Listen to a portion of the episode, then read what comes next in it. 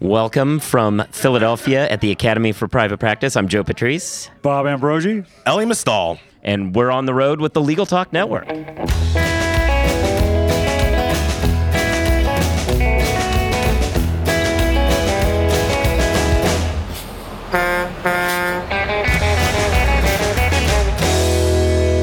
Well, welcome back. We're winding down here at the A P P of twenty sixteen. But the beer see, is here, so we're just heating up. Yeah, they, Wait, people are ta- yeah, oh, about to be, yeah. Uh, people are taking down their booths, and the bars are starting to warm up, so seems like uh, this was a perfect time to hear a little bit about choosing software. Uh, that's what, what we better, thought. What better time? So, Bob, you Can just... Can we pause and get the beer first? You just did a presentation on software. We thought, yeah, let's hear let's hear what happened. Yeah, well, what I actually talked about was picking a practice management system. And system. Uh, as you know, there are like a, a gazillion of these things out there right now. And, you know, I didn't really kind of recommend one, but what I did is really more lay out a series of things that you need to consider and think about in selecting a system. A decision matrix. Yeah. If what I had done was more sophisticated, it would have been a decision matrix, yes. Just, you'll get some A I bot to give you that. Yeah, no, so yeah. Uh, so what were the some of the considerations that practitioners should go through when they're choosing their system? Well, the first one I started with is really just the question of, do you want a cloud system or do you want a locally installed system? And I answered that one for everybody. Pretty you easy. You, you want a cloud one. Yeah. I mean, I hope the debate is over on that, and anybody who's looking at even consi- if you're shopping for a practice management system right now, you're not going to be looking at any of the legacy systems. The cloud systems are just where it's at right now in terms of mobility and ease of getting started and price and everything else. What about security concerns with the cloud system, though? Well, you know, you need to be conscious of that. Lawyers obviously have an ethical duty to do their due diligence, to exercise reasonable care when picking any kind of a technology. Every state ethics commission that has looked at the, you know, the ethics of using a cloud-based practice management platform or a cloud-based platform of any kind has said you can do it as long as you exercise reasonable care in selecting it. So that means you need to think about the security. I mean, you want to use a reputable vendor that, you know, has maybe been around for a while. I wrote earlier this year about this one practice management system that was being run by a guy who was being sued for uh, embezzlement and impersonating a lawyer.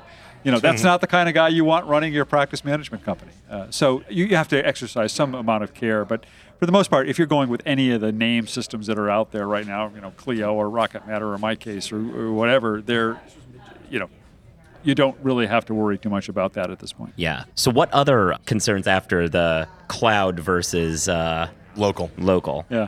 Well, a, another one that I talked about was just the price. What do you want to pay for it? The price of these things is kind of all over the board from maybe twenty-nine dollars. They're mostly monthly subscriptions. They may go from twenty-nine dollars a month up to, I think, a peak of one hundred nine dollars a month, something like that. And they're all sort of a flat fee subscription.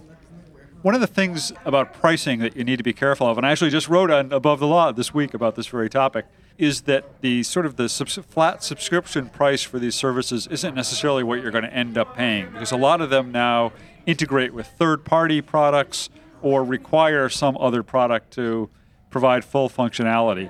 So, for example, if you want an accounting system in your practice management system, some of the systems come with a full-fledged accounting system. Zola is here exhibiting at this conference. Cosmolex is one.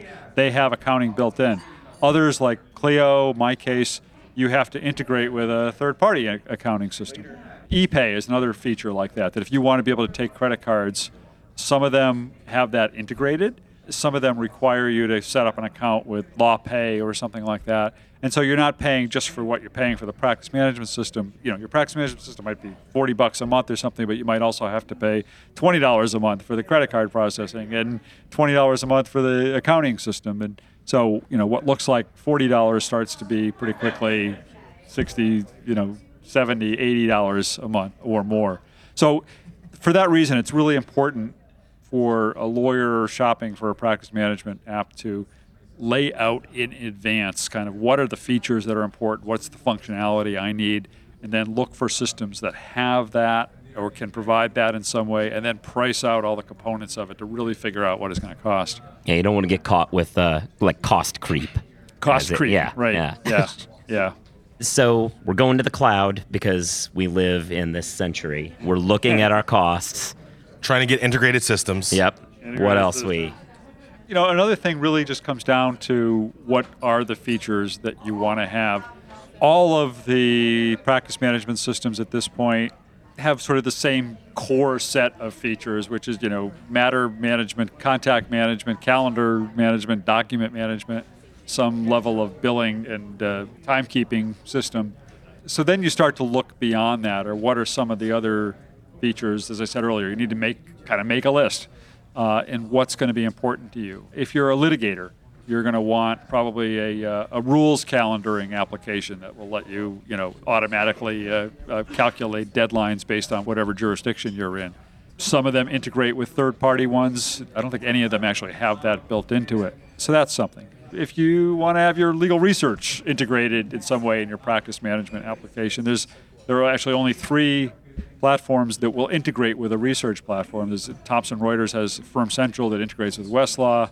Clio integrates with Fastcase, and Cosmolex integrates with Casemaker. So if you use one of those research, is one of those your primary research tool, and you want to have it be able to sort of track your research time and documents back into your practice management system, then that's a consideration.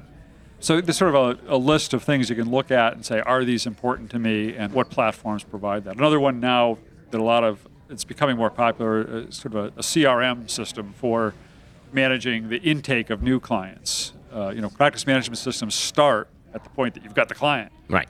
And they don't manage the process of bringing in new clients. So there are uh, applications out there now that do that. Lexicata is, is one that's become popular. Intake one, two, three is another one. Clio integrates with both of those. Can't remember if anybody else integrates with those. But so again, if that's something you need, you need to find a system that will integrate with right. those things. Do you have a sense of how many lawyers or small and solos are using these systems? You know, no. Are we approaching one hundred percent? Or are oh, we still no. in an early adopter phase? Oh, like, where are we? We're still in an early adopter phase. I mean, you know, I think the systems we're talking about are primarily systems for smaller firm lawyers. You know, the large firms have a whole different sort of set of systems. I mean, I'm hearing more that, you know, maybe maybe twenty percent of small firm lawyers have adopted some kind of a practice management system. And it, it, you know, it really depends on your practice in the first place whether you even want one. I mean, I don't use one. I talk about it, but but my practice That's is amazing. I, I do my main practice is as a lobbyist, which is all flat fee retainer billing, uh, and I do A D R work, which is kind of all flat fee by the case billing. So I don't have cases to manage per se, and I don't have ongoing clients to manage per se. So I don't feel I need one. Another A T L columnist I was talking to him earlier today, Jeff Benyon, is here at this conference saying the same thing. The nature of his practice is he doesn't feel that he needs a practice management system. So, you know, that's kind of an initial question. And if you're a solo, you know, maybe you've cobbled together something using Dropbox and Excel or whatever that's working just fine for you. Maybe you don't need it. If you start to get into a two or three or more lawyer firm, then there's really going to be advantages to this. And, you know, one of the biggest advantages is simply knowing where all your stuff is and having it all talking to each other and integrated with each other. So so it's lawyer know thyself. Like, do you actually need this thing? Take a hard look at your own practice. Yeah. Yeah. yeah I think I think you got to do that. Yeah. Well, all right, then.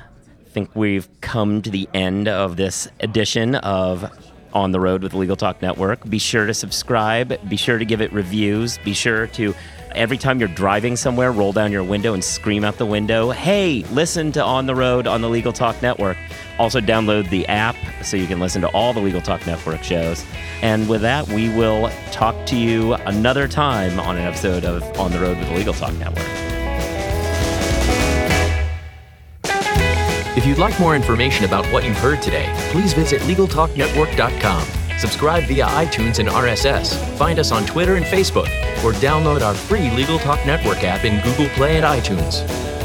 The views expressed by the participants of this program are their own and do not represent the views of, nor are they endorsed by, Legal Talk Network, its officers, directors, employees, agents, representatives, shareholders, and subsidiaries. None of the content should be considered legal advice. As always, consult a lawyer.